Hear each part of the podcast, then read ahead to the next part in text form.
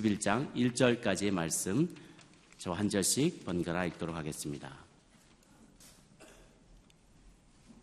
23절 모든 것이 허용되나 모든 것이 유익한 것은 아닙니다.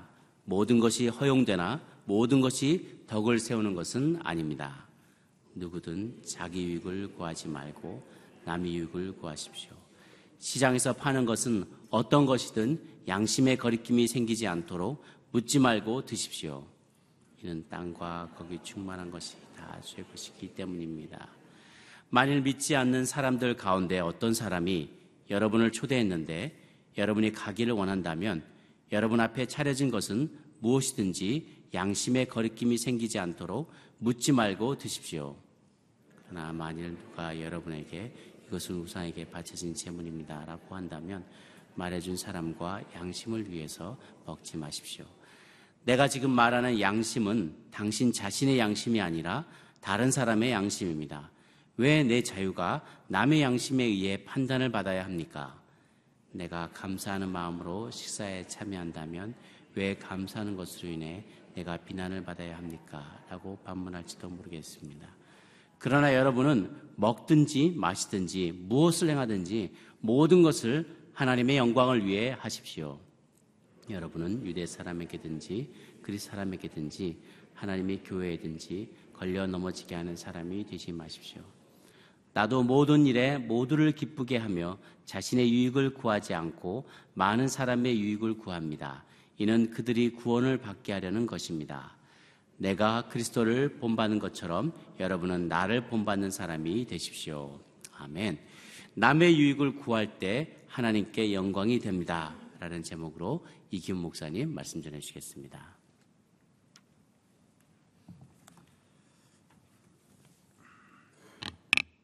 할렐루야. 아, 이 추운 시간에 기도하러 오신 여러분을 진심으로 환영합니다. 여러분이 이렇게 기도하는 한 가정도 교회도 이 나라도 절대 망하는 일이 없을 줄로 믿습니다. 아, 저는 박종일 목사님 어제 오늘 당회 수련회 가셔서 어, 대신 오늘 하루 여러분에게 말씀을 나누게 됐습니다. 믿음으로 선포하겠습니다. 능력받는 새벽 기도, 응답받는 새벽 기도, 성령을 체험하는 새벽 기도, 하나님의 음성을 듣는 새벽 기도. 아멘. 선포한 대로 될지어다. 아멘. 이 새벽이 여러분의 평생의 힘이 되기를 축복합니다. 자, 오늘 고린도전서 10장의 말씀, 교회 안에서 다양한 일들이 벌어지는데 그 일들을 어떻게 처리하는 것이 성경적인가? 우리에게 해법을 제시해 주고 있습니다. 고린도 교회는 다양한 문제를 안고 있는 그러한 교회였습니다. 남보기에 부끄러울 정도로 이게 교회인가 싶을 정도의 다양한 문제들이 아주 산재해 있던 것이죠. 그런데 놀랍게도 그때의 그 교회의 모습이나 오늘 현대 교회의 모습이나 별 다른 게 없다는 거죠. 교회 안에는 안에서는 사람들이 모여진 다양한 각양각색의 사람들이 모여져 있기 때문에 다양한 일들이 벌어질 수밖에 없다. 따라서 그런 일들을 어떻게 해결하는 게 중요한가? 특별히 오늘 본문 말씀은 8장부터 계속 이어져서 우상 숭배에 대한 문제 그리고 우상 제물의 문제죠. 다시 말하면 어, 그 당시에 그 우상에게 바쳐졌던 제물들이 시장에 유통이 됐어요. 굉장히 우상이 많았던 시대였던 것이죠. 따라서 우상의 제물로 바쳐졌던 음식을 먹는 게 죄가 되느냐 안 되느냐 이런 문제. 오늘 우리 삶에서는 잘 이해가 안 되는 왜 그런 상황이 별로 없으니까. 우상 우상에게 바쳐졌던 재물이 시장에 유통이 되고 그것을 알면서 사다 먹었을 때 대부분 이제 고기 문제인데요. 그랬을 때에 그것을 먹은 사람들을 안 먹은 사람들이 비난하고 또 그 음식을 먹는 사람들은 먹지 않고 자기들을 비난하는 사람들을 또 비난하고 이런 일들이 고린도 교회만 있었던 게 아니고 로마 교회에도 있었던 것이죠. 로마 통치하에 있었을 때 시장 구조 어, 동일한 문제를 갖고 있었단 말이죠. 그럴 때 어떻게 그 문제를 해결할 것이냐. 이 우상에게 바쳐진 재물을 먹, 먹느냐 마느냐 문제를 통해서 우리가 교회 안에서 어떤 일을 선택하고 결정할 때 사역을 하면서 이런 비슷한 문제를 직면할 때가 있죠. 또 가정에서도 직장에서도 교회 밖에서도 그런 다양한 문제를 직면하게 될 때 우리 크리스찬들이 어떤 기준을 가지고 해결을 하는 게 좋겠는가? 사실 오늘 굉장히 중요한 메시지를 우리들에게 주고 있습니다. 세 가지를 여러분과 같이 나누겠어요. 자, 이 크리스찬의 자유, 우리가 무엇이든지 할 수 있고 또 무엇이든지 행할 수 있지만 이런 하나님이 주시는 원칙을 가지고 하는 것이 가장 바람직한 일이다. 23절, 24절 읽겠습니다. 시작. 모든 것이 허용되나 모든 것이 유익한 것은 아닙니다. 모든 것이 허용되나 모든 것이 덕을 세우는 것은 아닙니다. 누구든 자기 유익을 구하지 말고 남의 유익을 구하십시오. 첫 번째 우리에게 주시는 말씀 24절 줄을 치세요. 자기 유익을 구하지 말고 남의 유익을 구하십시오. 내가 무엇이든지 원하는 대로 다 할 수 있지만 그것이 나만을 위한 유익을 추구하는 것이냐, 타인의 유익을 추구하는 것이냐를 봐야 한다는 것이죠. 어떤 일이든지 선택하고 결정할 때 내가 내리는 이 결정이 다른 사람에게 덕이 되는가, 덕이 되지 않는가. 다른 사람에게 유익이 되는가, 유익이 되지 않는가. 이것을 먼저 생각하라는 것이죠. 이런 말씀을 사도 바울이 몇 군데에서 하고 있어요. 보세요. 32절 건너가 보십시다. 32절. 시작. 여러분은 유대 사람에게든지 그리스 사람에게든지 하나님의 교회든지 걸려 넘어지게 하는 사람이 되지 마십시오. 누군가 나의 선택과 결정이 누군가를 걸려 넘어지게 할 수 있다는 거죠. 굉장히 신중해야 되는 거예요. 아무리 내가 옳고 아무리 내가 판단이 맞다고 해도 이런 나의 선택과 판단과 결정으로 인하여 다른 사람이 넘어지게 되는 일은 없는가? 다른 사람이 시험에 드는 일은 없는가? 다른 사람을 실족해 하는 일은 아닌가를 판단해야 된다는 거죠. 예수님께서 사람을 실족하게 하면 오히려 연자맷돌을 메고 바다에 빠지는 게 낫다고 아주 극단적인 비유를 들어 말씀하셨죠.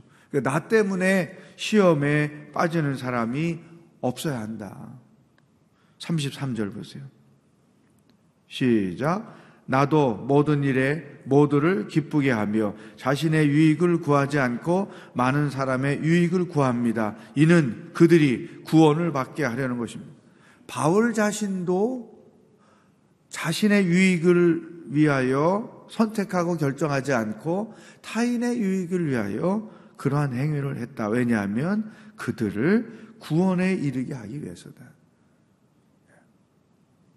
사실 우리 때문에, 나 때문에, 나의 잘못된 생각이나 판단, 혹은 나의 지나치게 옳다고 주장하는 그 일 때문에 타인들이 시험에 들거나 실족할 수 있고, 더 나아가서 나의 그러한 선택과 판단 때문에 교회 다니기를 포기하는 사람, 예수 믿기를 포기하는 사람이 있을 수 있다는 거예요. 한 번은 어떤 분하고 대화를 나눠요. 그러니까 제가 아는 분을 어, 통해서 그, 그, 제가 아는 분의 또 아는 분, 친구죠. 함, 함께 에, 차를 마시며 식사를 할 기회가 있었어요. 근데 이제 에, 제가 아는 분은 교인이고 함께 동석한 분은 전에 예수를 믿었는데 안 믿는 분이에요. 그러니까 젊을 때 예수를 믿고 나이 60이 넘어서 신앙생활을 안 하는 분이에요. 어떤 전도 개념으로 모여진 거죠. 그래서 제가 이제 대화를 나누면서 선생님은 교회를 다녀보신 적이 있느냐, 뭐 쭉 얘기를 하는데 놀라운 얘기를 들었어요. 내가 교회를 안 다니는 이유. 목사님, 저도 십수년을 교회를 다녔던 사람입니다. 교회에서 자기가 다니던 교회에서 다툼이 벌어졌는데 교인으로서 기독교인으로서 절대로 행해서는 안 되는 일을 한 사람이 한 거예요. 교회에 중요한 역할을 한다는 사람이 그 일을 한 거예요. 충격을 받은 거죠. 그러니까 이, 이 사람에게 충격을 줬던 교회에 중요한 역할을 하는 이 사람, 자기와 갈등을 하는 상대방, 이 사람이 불법 체류자였는데 감정 때문에 이 사람을 이민국에 고자질을 해서 체포가 돼가지고 어려움을 당하고 추방을 당하는 거죠. 교회의 어떤 일 때문에 다툼이 벌어졌는데 그 문제를 이런 식으로 해결하는 교회의 중요한 역할을 하는 그 사람을 보고 충격을 받은 거예요. 이게 기독교 신앙이고 이게 교회냐. 이런 데는 나는 다닐 필요가 없다. 아, 제가 할 말이 없는 거죠. 그럴지라도 신앙생활을 해야 됩니다. 물론 결론은 그렇게 같지만. 자, 바울이 그 얘기 하는 거죠. 크리스천에게 자유가 있다. 또 자기가 원하는 대로, 자기가 옳다고 판단하는 대로, 또 설령 내가 주장하는 것이 진리일 수 있다. 그렇지만 그런 주장과 그런 선택 때문에 다른 사람이 실족하거나 시험에 들거나 교회로부터 구원으로부터 떨어져 나가는 일이 있다면 이것은 심각한 거다. 물론 이 말씀이 타인을 지나치게 의식하고 살라고 하는 그런 말씀은 아니에요. 내면의 열등감과 또 낮은 자존감을 가진 사람들은 타인을 지나치게 의식하다가 자기 삶을 살지 못하는 그런 일이 있죠. 이거는 그런 차원의 말씀을 하는 게 아니죠. 성숙한 신앙의 된 모습. 타인에게 덕을 세우고 타인에게 유익을 끼치는 일을 선택하고 결정한다. 이게 첫 번째 사도 바울이 주시는 기준인 거죠. 두 번째는 이제 시장에서 판 물건인데 이게 우상해. 재물에 바쳐졌느냐 안 바쳐졌느냐 이것을 알았느냐, 몰랐느냐, 그래서 먹었느냐, 뭐 이런 걸로 복잡하게 설켜지는데 25절에서 이런 말씀을 하죠. 25절 시작. 시장에서 파는 것은 어떤 것이든 양심의 꺼리낌이 생기지 않도록 묻지 말고 드십시오. 27절 시작. 만일 믿지 않는 사람들 가운데 어떤 사람이 여러분을 초대했는데 여러분이 가기를 원한다면 여러분 앞에 차려진 것은 무엇이든지 양심의 꺼리낌이 생기지 않도록 묻지 말고 드십시오. 거기 반복해서 양심의 꺼리낌이 나오죠. 두 번째 방법이에요. 내가 어떤 일을 선택하고 결정할 때 왠지 내 마음이 불편해요. 내 양심에 조금, 아, 이렇게 안 할 걸. 아, 이게 왠지 내 마음도 불편해. 그러니까 타인의 마음에 실족함이나 시험 드는 일이 없기를 생각하고 두 번째는 내 양심에 꺼림이 되지 않는가.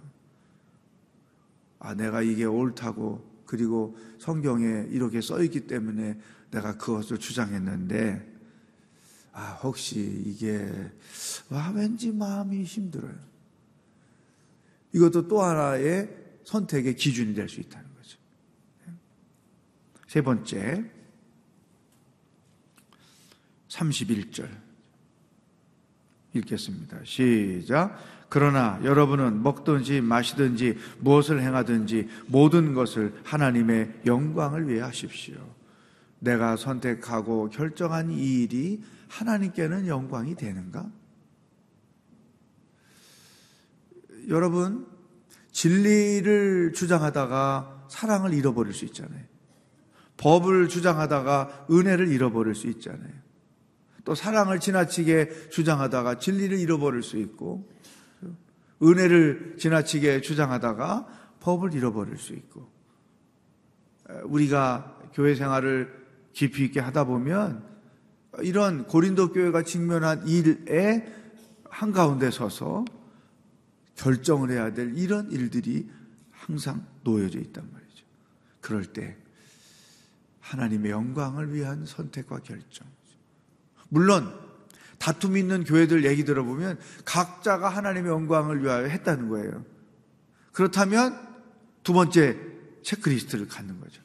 이게 다른 사람을 실족해 하거나 다른 사람의 시험에 들게 하거나 다른 사람으로 하여금 교회를 떠나게 하는 일은 아닐까. 그러니까 이 세 가지 자기 양심의 꺼리낌, 타인의 유익, 하나님께 영광. 이 세 가지를 근거로 체크를 해서 5가 되면 그거는 자유롭게 할 수 있는. 그러니까 세 중에 어떤 거 한 가지라도 어, 이건 아니지 않을까라는 부분이 체크가 된다면 멈추는 거죠. 다시 끄집어 놓고 기도하고 또 생각하고 묵상하고 가장 이렇게 하는 근본적인 이유는 자기 자신이 실족할 수 있기 때문에 또 타인을 실족하게 할 수 있기 때문에 더 나아가서 하나님의 영광이 가려질 수 있기 때문에 신중하게 또 신중하게 이 세 가지를 적용하는 거예요. 내가 이혼을 생각한다. 그럴 때도 이런 생각. 또 내가 사업을 결정할 때도 또 이런 생각. 사업이라는 게 크리스찬으로서 할 수 있는 게 있고 해서는 안 되는 게 있잖아요. 그럴 때 제가 평생 안 잊어버리는 한 가지 일이 있어요. 그 우리 오늘 이렇게 오기 전에 섬기던 교회에 성도 한 분이 술집을 했는데 목사님 우리 집 한번 놀러 와서 계속 얘기하는 거예요. 그 이, 이걸 내가 어떻게 해야 되지? 안 가면 실족하고 뭐 나를 술집 하는 사람은 교인도 아느냐 뭐 이렇게 나가면 또 이걸 어떻게 해야 돼? 그래서 고민하다가 아침 10시에 올 수 있냐고. 그 아침 10시에 가서 주스 먹으면서 기도해주고. 아 힘들었어요. 어떻게 기도해야 될지. 그러니까 무슨 일을 하든 이 세 가지를 자기 원칙으로 삼고 대입을 해서 적용을 해서 세 가지가 다 오하면 기쁘게 그 일을 행할 수 있다는 것이죠. 그럴 때 영광도 되고 타인에게 덕이 되기도 하고 자기 자신에게 자유함도 있을 수 있다. 이 세 가지 원칙을 남은 여러분의 삶 가운데 적용하며 살아갈 수 있기를 주의 이름으로 축복합니다.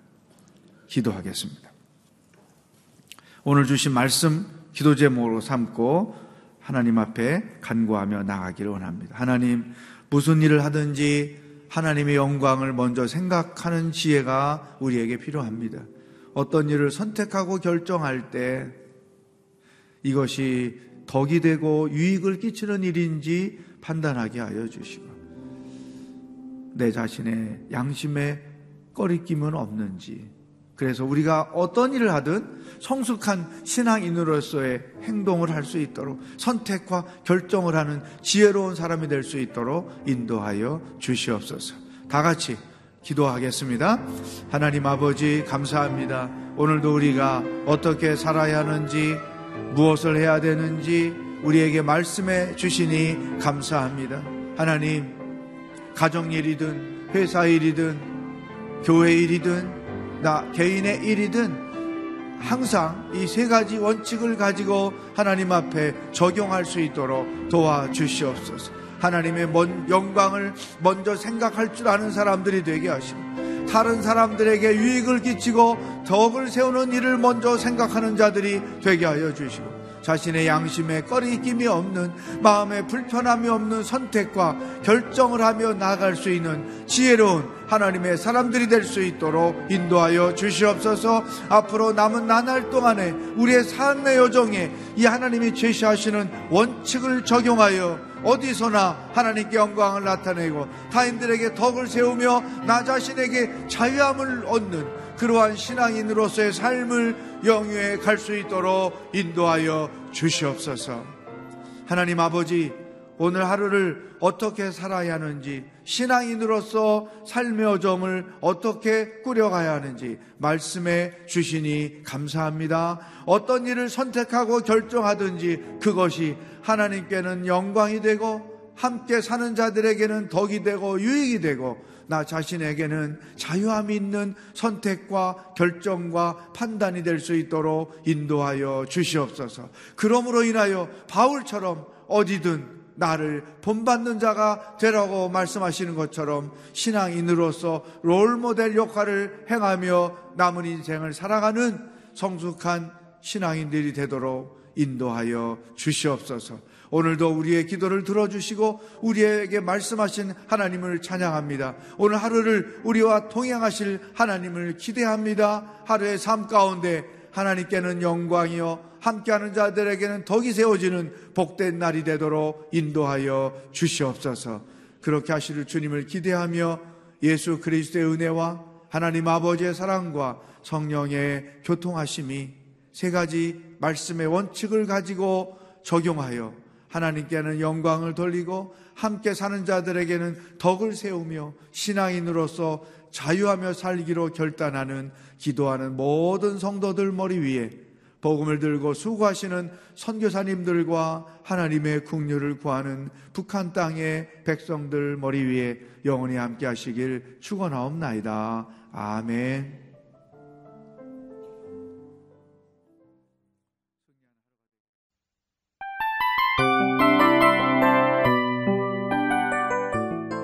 이 프로그램은 청취자 여러분의 소중한 후원으로 제작됩니다.